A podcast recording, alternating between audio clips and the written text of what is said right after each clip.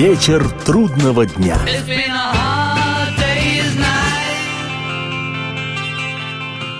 Приветствую всех, я Олег Челап, и в эфире программа «Вечер трудного дня», посвященная музыке и жизнедеятельности легендарного английского ансамбля «Битлз». Недавно мой товарищ, хороший музыкант, спросил меня, как у человека сведущего, «Старик, а сколько всего у «Битлз» альбомов?» И я, многолетний и многоопытный, казалось бы, битловед, вместо того, чтобы просто сказать «12» или «18», покрылся испариной – закатил к небу глаза и принялся что-то объяснять. Про то, что настоящими номерными альбомами считаются только те, которые выходили в Британии в пору существования ансамбля. Про тотальное разночтение дискографии подлинной, опять же британской, и многокилометровой патагонно-штамповочно-штатовской до определенного периода совершенно безвкусной, хотя при этом песни, представленные на двух сборниках, выпущенных в, пору существования группы исключительно в США, в британской дискографии присутствуют э, только на синглах и на мини-альбомах, а потому при всем пренебрежении искушенных битломанов и битлолюбов всех мастей к американским релизам, эти два сборника все-таки засчитываются как альбомы, хотя таковыми и не являются.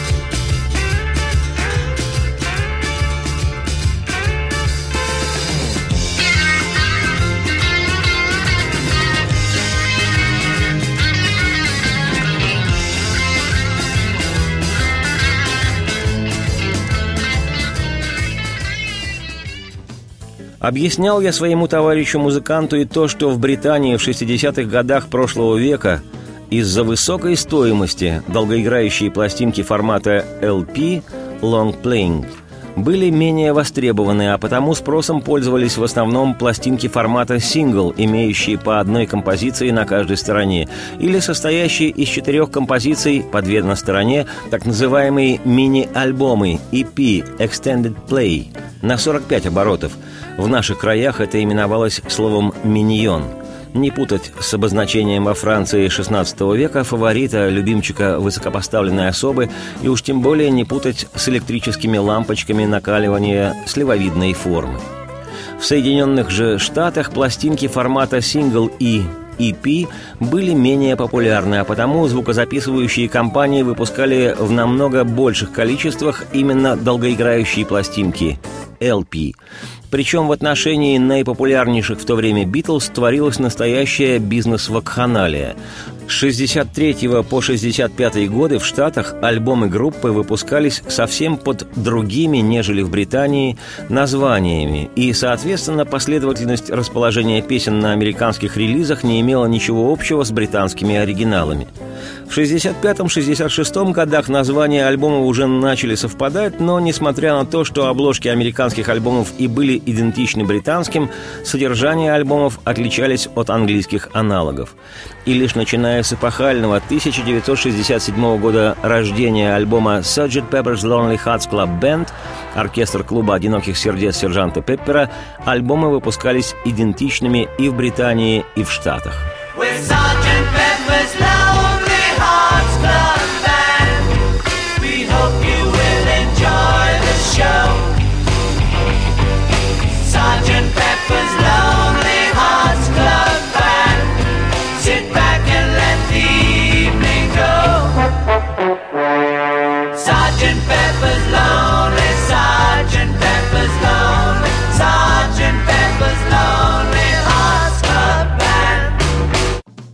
Ну и еще я рассказывал своему товарищу-музыканту, что в Британии песни с 22 синглов «Битлз» включались в номерные долгоиграющие альбомы группы лишь в 10 случаях, тогда как в американских изданиях вещи синглов входили с самой первой пластинки.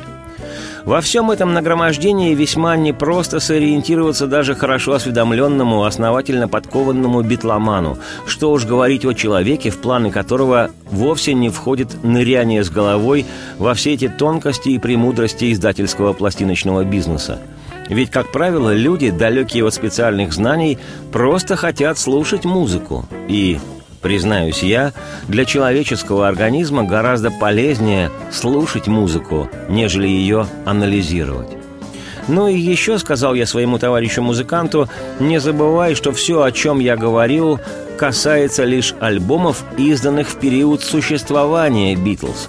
Так что, если не считать долгоиграющие сборники, саундтреки и разные другие компиляции альбомами, то настоящих записанных музыкантами «Битлз» в студии LP альбомов у группы насчитывается 12, как у Иисуса Христа апостолов, как у Александра Блока в его поэме «12» «Красноармейцев». Это если по Битла исчислению британской дискографии. Единственно подлинный и достоверный. При этом не стоит забывать, что один из альбомов двойной, то есть содержащий два диска. Ну а по американской шкале альбомов «Битлз» аж 28. И напрашивается, опять-таки напрашивается – Бессмертная и в данном случае единственно подходящая фраза, автором которой выступил один отечественный исторический персонаж, зарекомендовавший себя по многим направлениям, в том числе и по части дирижирования военным оркестром и по части прилюдного отплясывания рок-н-ролла. Вот такая, понимаешь, загогулина.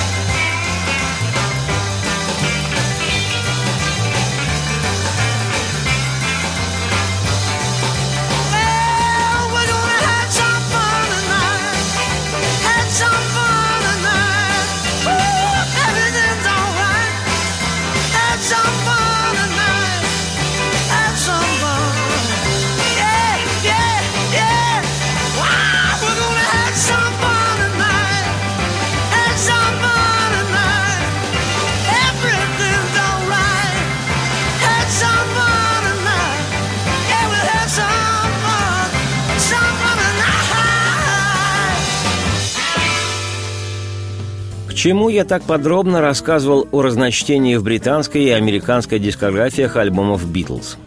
а к тому, что после официального прекращения существования группы в 1970-м в последующие годы продолжали и до сих пор продолжают в немалых, надо заметить, количествах выходить битловские диски. Сначала виниловые, а потом и CD.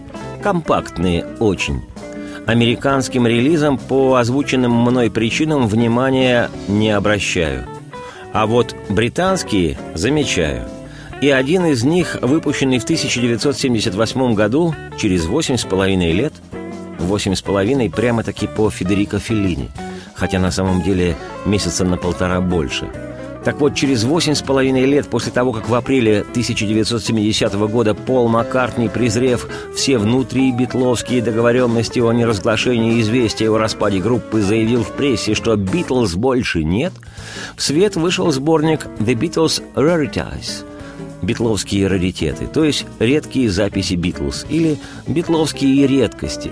Случилось это в 1978 году, 1 декабря в Штатах и 15 декабря в Британии.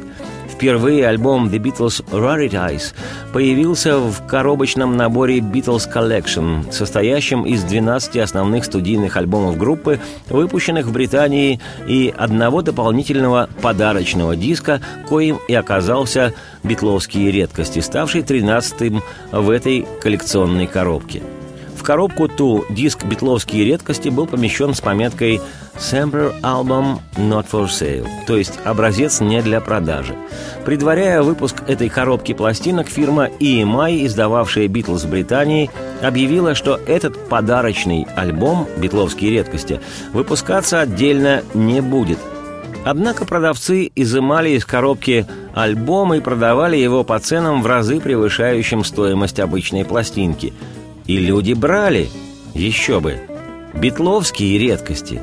И тогда через год EMI, видя, что пластинка пользуется таким повышенным спросом, выпустила ее отдельно, без всяких коллекций и коробок. Видимо, в EMI послушали истинного нашего классика Михаила Михайловича Жванецкого, которому принадлежит великий философский афоризм. Может, уже хватит нас подлавливать? Лучше заасфальтируйте там, где мы ходим.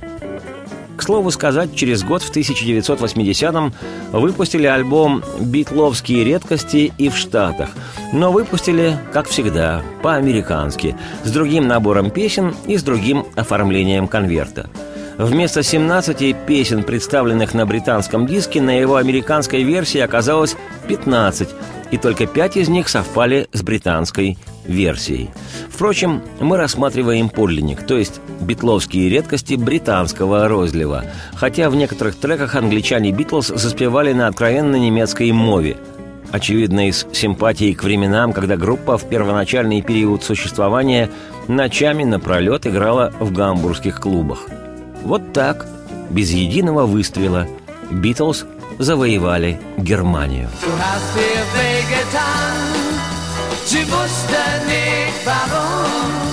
Du warst nicht schuld daran und drehst dich nicht um. Oh ja, sie liebt dich, schon kann es gar nicht sein. Ja, sie liebt dich und da solltest du dich freuen.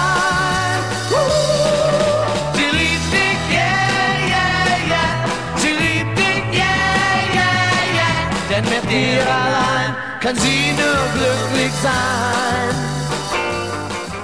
Это был фрагмент немецкоязычного варианта битловской же песни «She loves you» – «Она любит тебя». She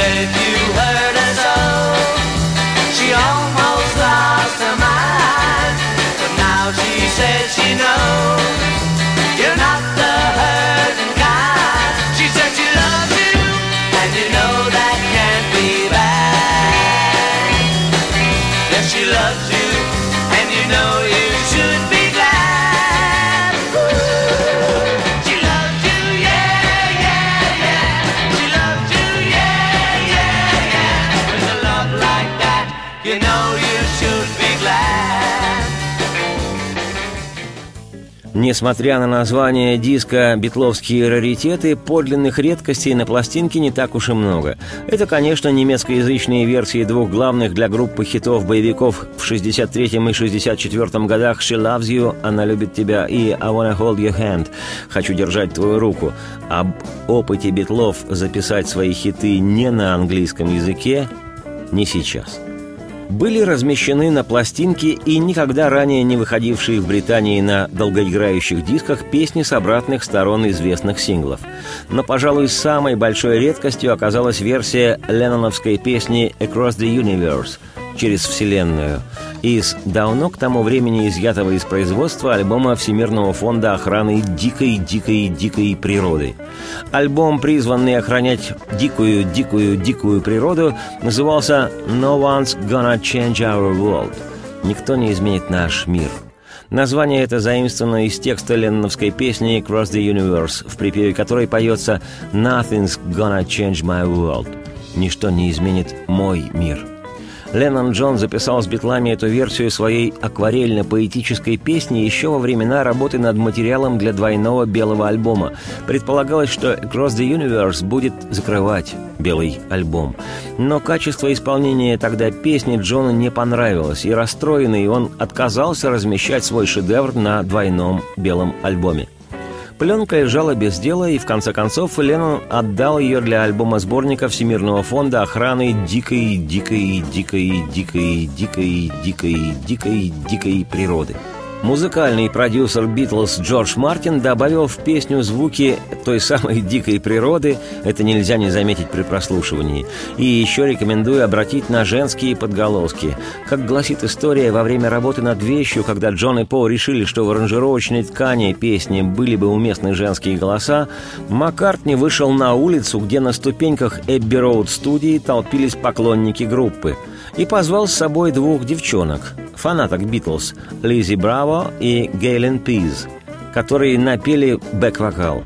Думаю, в тот день девочки от счастья лишились рассудка. К слову сказать, позже для альбома Let It Be была сделана другая версия Cross the Universe – но сегодня мы будем слушать первый вариант до пластинки «Битловские раритеты», не входивший ни в один диск группы. Леннон отзывался о стихах к песне «Cross the Universe» как, возможно, о самой лучшей в поэтическом отношении лирике, которую он когда-либо создавал. Джон очень гордился размером стиха, объясняя это тем, что размер этот совершенно уникален, и что сам он, Леннон Джон, уже не смог бы его повторить.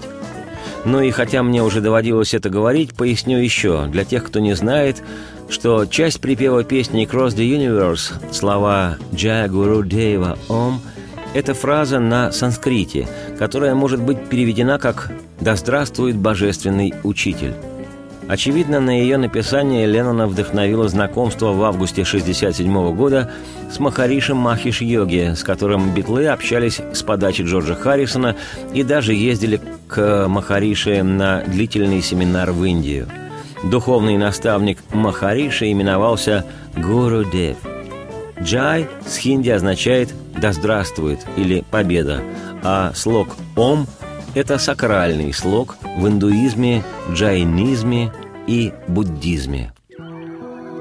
Слова текут, как бесконечный дождь, в стакан бумажный, и они скользят, выскальзывают прочь через Вселенную. Печали заводи и волны радости проносятся через распахнутый мой разум, овладевая мной, меня лаская. Джа Гуру Дева Ом. Слава божественному гуру. Ом. Ничто не может изменить мой мир. Ничто не может изменить мой мир. Изображения преломлений света, тех, что танцуют предо мной, подобно миллиону глаз, они зовут, зовут меня через Вселенную. Блуждают мысли, словно ветер неугомонный в почтовом ящике, и падают вслепую, свой сотворяя путь через Вселенную. Джа Гуру Дева Ом. Слава Божественному Гуру. Ом. Ничто не может изменить мой мир. Ничто не может изменить мой мир. И звуки смеха, тени жизни звенят сквозь мой открытый слух и подстрекают и зовут меня. И безграничная, бессмертная любовь вокруг меня сияет миллионом солнц. Она зовет, зовет меня через Вселенную. Джа Гуру Дева Ом. Слава Божественному Гуру Ом. Ничто не может изменить мой мир. Ничто не может изменить мой мир. Слава Божественному Гуру. Слава Божественному Гуру.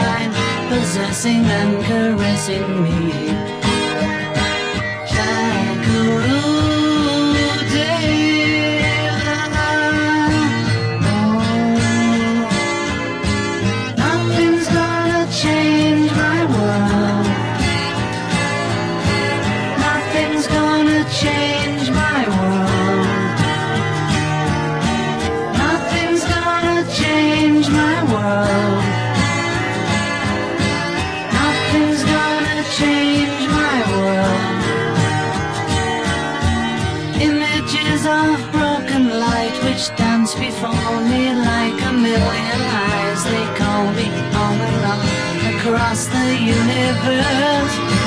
Thoughts meander like a restless wind inside a letterbox. They tumble blindly as they make their way across the universe.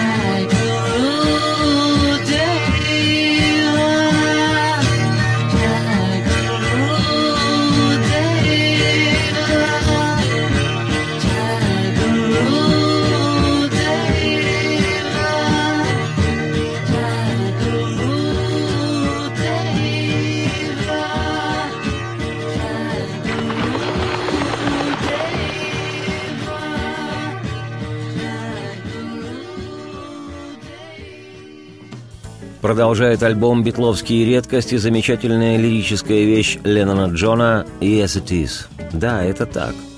Впервые песня издавалась на би-стороне сингла «Beatles Ticket to Ride», вышедшего в Британии и Штатах, соответственно, 9 и 19 апреля 1965 года.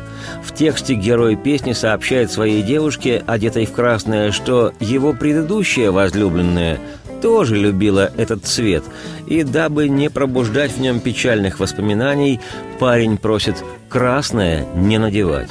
Во время записи в студии Бетловский юный гитарист э, Джордж Харрисон использовал эффект «вау-вау», известный в наших краях под народным названием «квакер».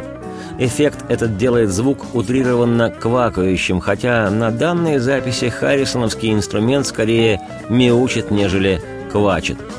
Ну и еще при прослушивании есть смысл обратить на восхищающее всерьез бетловское трехголосие. Любуйтесь. If you were red tonight, remember what I said tonight. For red is the color that my baby wore, and what's more is true. Yes, it is. Scarlet were the clothes she wore. Everybody knows, I'm sure. I would remember all the things we planned. Understand it's true. It's true. Yes, it is. I could be happy with you by my side if I could forget her.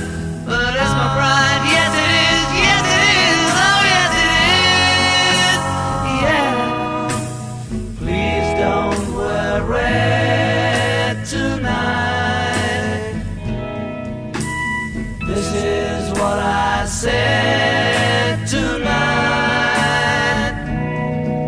For red is the color that will make me blue, in spite of you, it's true. Yes, it is, it's true. Yes, it is. I could be happy with you by my side if I could forget her,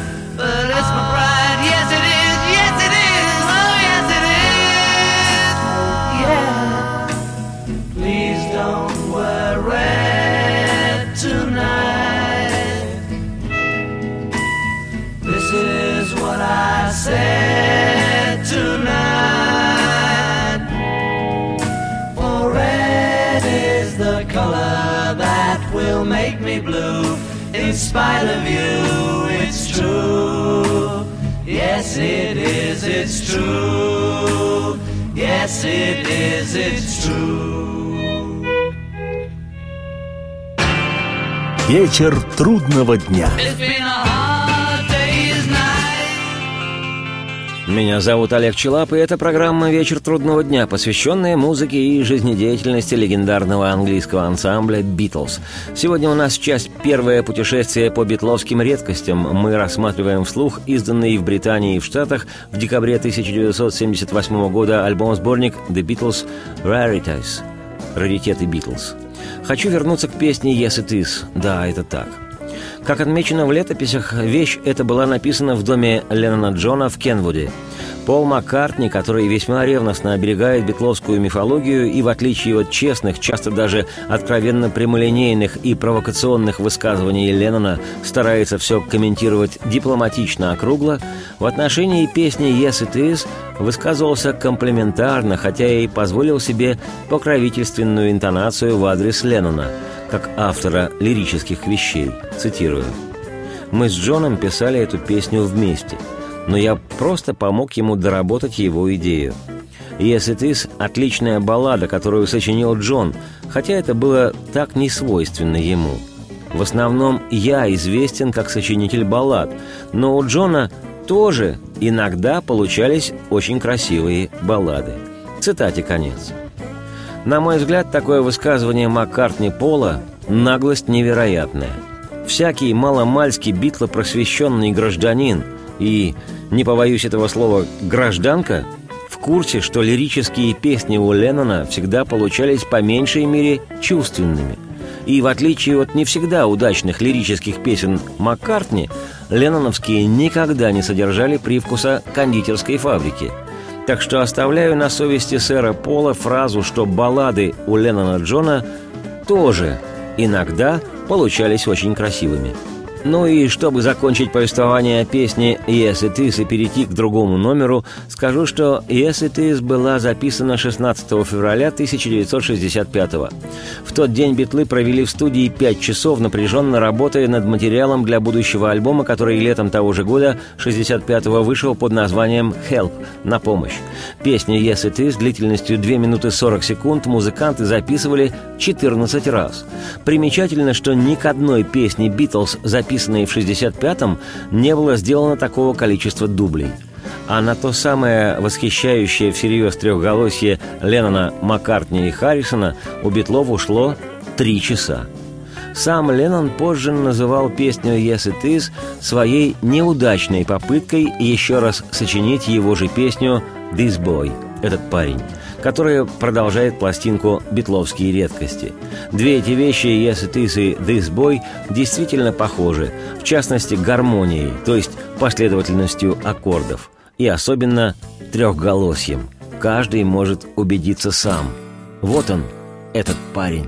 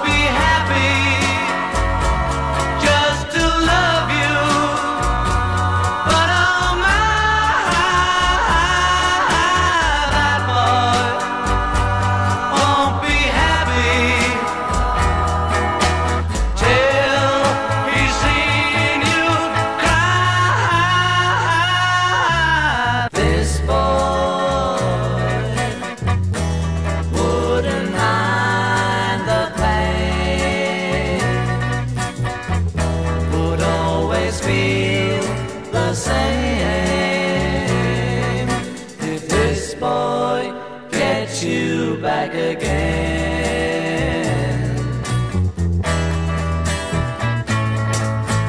This boy,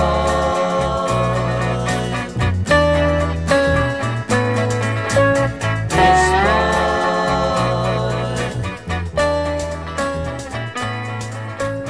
this boy. И еще немного о песне «This Boy». В вышедшем в июле 64-го первом битловском фильме «Hardly's Night» «Вечер трудного дня» звучит инструментальная версия песни «This Boy» в обработке саунд-продюсера «Битлз», кудесника божественных звуков Джорджа Мартина, и в исполнении оркестра под его же Мартина Джорджа чутким руководством. В фильме инструменталка это имеет еще одно название «Тема ринга», Барабанщик ансамбля «Ринга» был в тот момент крупным планом на экране и выглядел как настоящая звезда по имени Стар. Впервые же песня «This Boy» в своей студийной версии, которую мы только что слушали, вышла в ноябре 63-го на британском сингле «I Want to Hold Your Hand» на второй стороне. И тот факт, что группа могла позволить себе на би-сторону сорокопятки поместить такую технически совершенную песню, говорит лишь об уровне «Битлз» и композиторском, и исполнительском. Следующий трек на сборнике альбоме «Битловских радостей» – изумительной красоты песня Джорджа Харрисона «The Inner Light» – «Внутренний свет». Впервые она появилась на би-стороне сингла «Леди Мадонна», вышедшего в марте 1968 года. К слову сказать, это был первый случай, когда песня Харрисона вышла на сингле «Битлз», пусть даже и на второй стороне. «The Inner Light» Джордж начал записывать в январе 68-го в индийском городе Бомбей во время сессии звукозаписи музыки для фильма «Wonderwall» «Стена чудес». Саундтрек к фильму вышел в ноябре 68-го отдельным сольным диском, дебютным альбомом Джорджа Харрисона. В записи песни «The Inner Light» принимал участие фактически небольшой оркестр – 13 человек, состоящий исключительно из индийских музыкантов.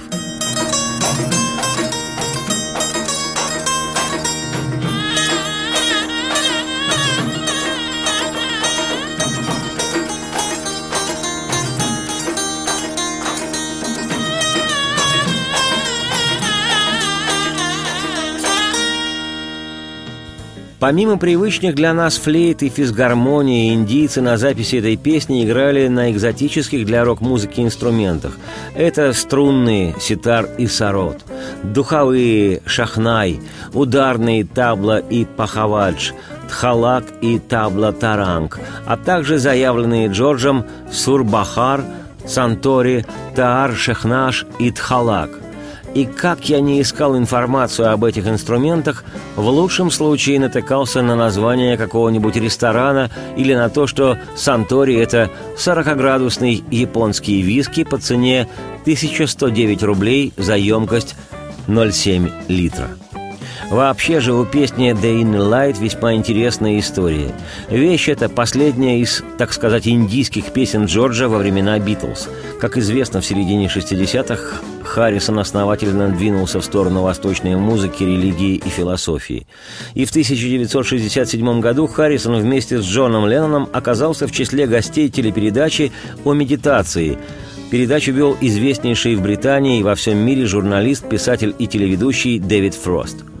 На ту же программу был приглашен и знаменитый филолог и философ Хуан Маскара, испанец по происхождению, бывший в ту пору преподавателем санскрита в Кембриджском университете – Маскара известен тем, что в свое время создал один из самых популярных английских переводов индуистского текста Бхакавад-гита, а также с языка Пали перевел на английский ключевой буддийский текст Дхам Мапада.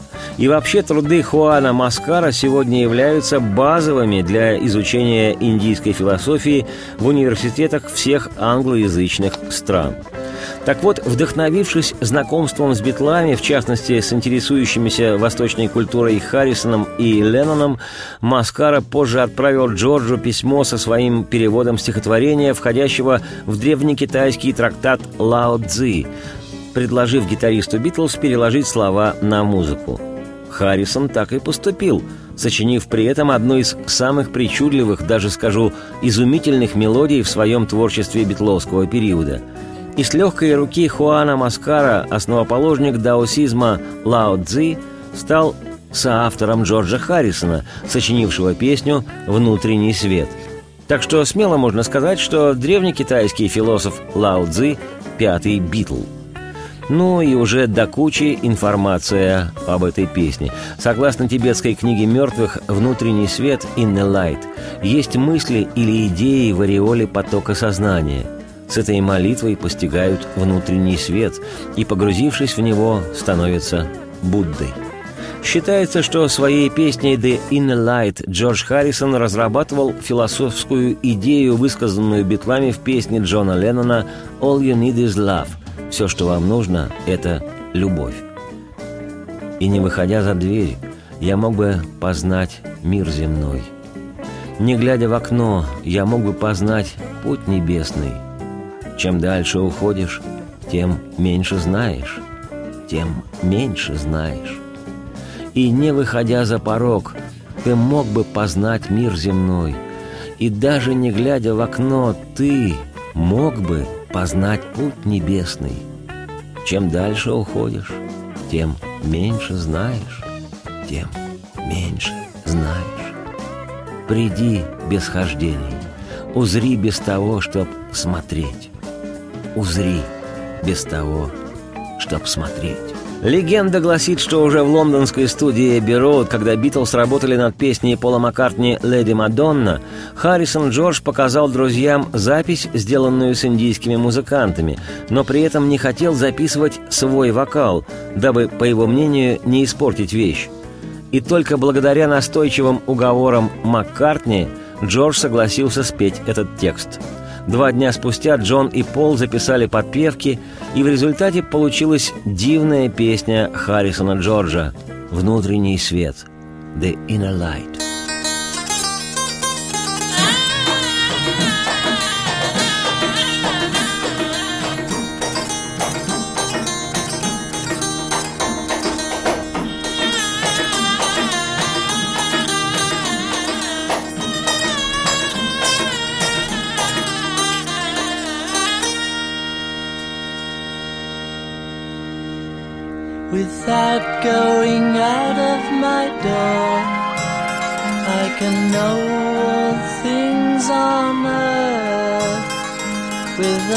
Looking out of my window.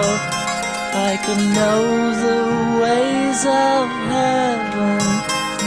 The farther one travels, the less one knows the less one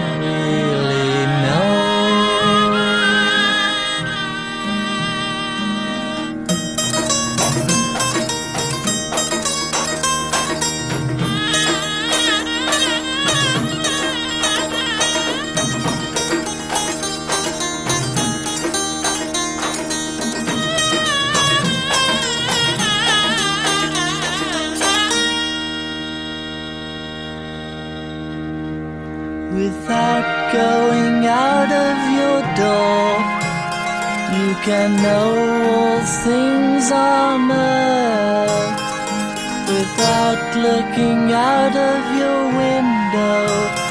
You can know the ways of heaven.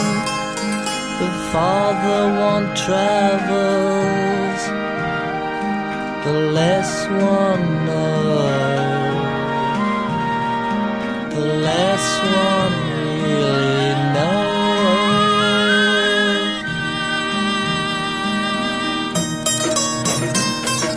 Arrive without traveling. See all without looking. Do all without doing.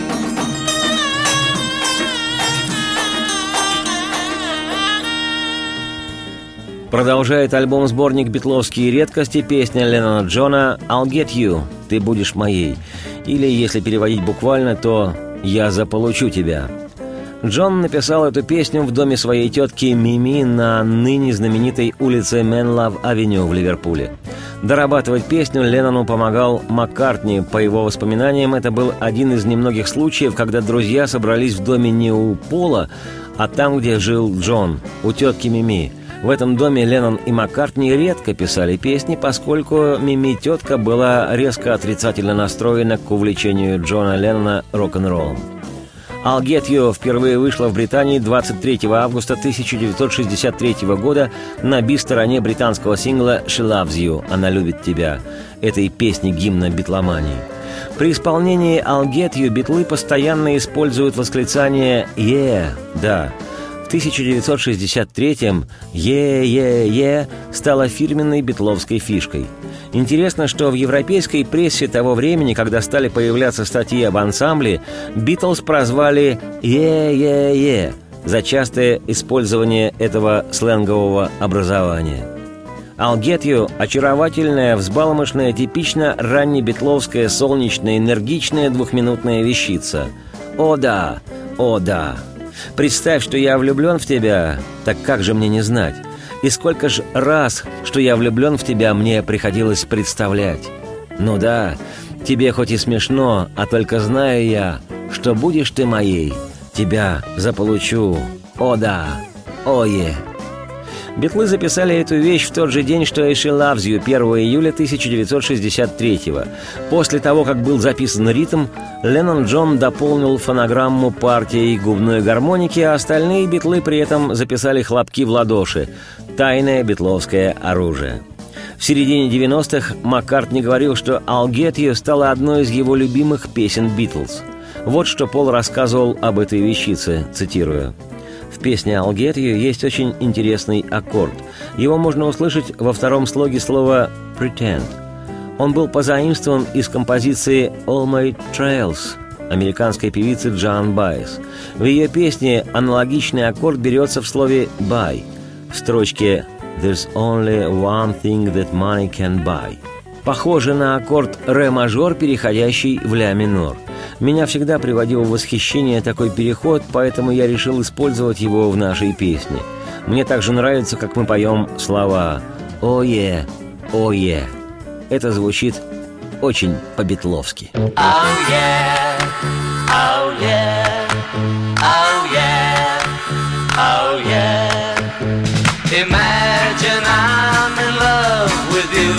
It's easy cause I know I've imagined I'm in love with you many, many, many times before.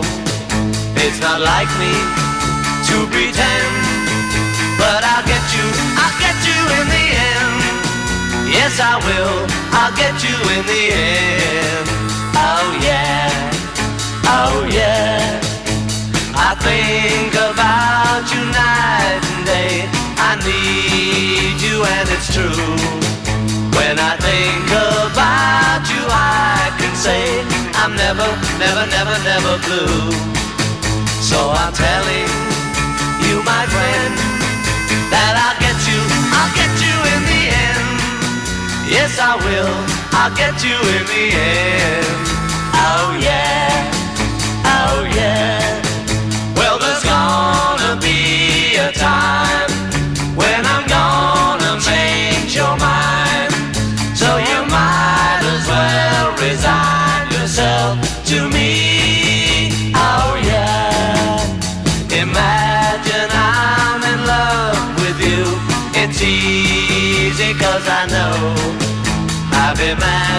I'm in love with you many, many, many times before. It's not like me to pretend, but I'll get you, I'll get you in the end. Yes, I will, I'll get you in the end. Oh, yeah.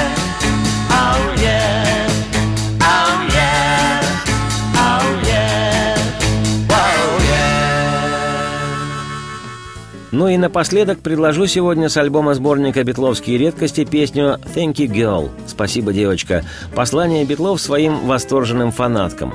По признанию Леннона Джона, они с Полом всегда, когда сочиняли песни, помнили о своих фанах. Впервые «Thank You Girl» вышла 12 апреля в День космонавтики 1963 года на би-стороне сингла «From Me to You». Песня «Thank You Girl» сочинялась, что называется, для концертов. История гласит, что первое британское турне «Битлз» случилось в середине мая 63-го. Тогда группа впервые являлась хедлайном, то есть артистами, которые значились на афише первыми, главными – и перемещались битлы по стране на своем бывалом гастрольном автобусе, который был расписан признаниями в любви многочисленных поклонниц.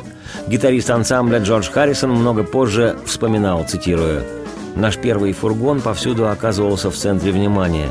Он был выкрашен красной и серой краской и от крыши до колес покрыт граффити, именами девушек, а также надписями типа «Я люблю тебя, Джон».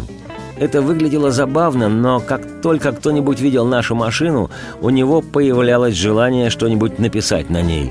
Фургон был слишком приметным. Цитате конец. А по воспоминаниям Джона Леннона, цитирую, Труднее всего было выбраться из зала после выступления, когда вздыхаешь с облегчением, думая, что все уже позади, и ты вот-вот усядешься в машину, выясняется, что кто-то проколол у нее шины. Цитате конец. Неудивительно, что Битлз адресовали своим восторженным почитателям многочисленные песни о счастливой и несчастной, но всегда пылкой любви. Вот и вещь «Thank you, girl» – благодарность музыкантов их многочисленным британским поклонницам. В ближайших программах я, Олег Челап, автор и ведущий того, что называется «Вечер трудного дня», продолжу показывать вслух альбом «Битловские редкости», раритеты Битлз. А сейчас – Радости вам вслух и солнца в окна, и процветайте!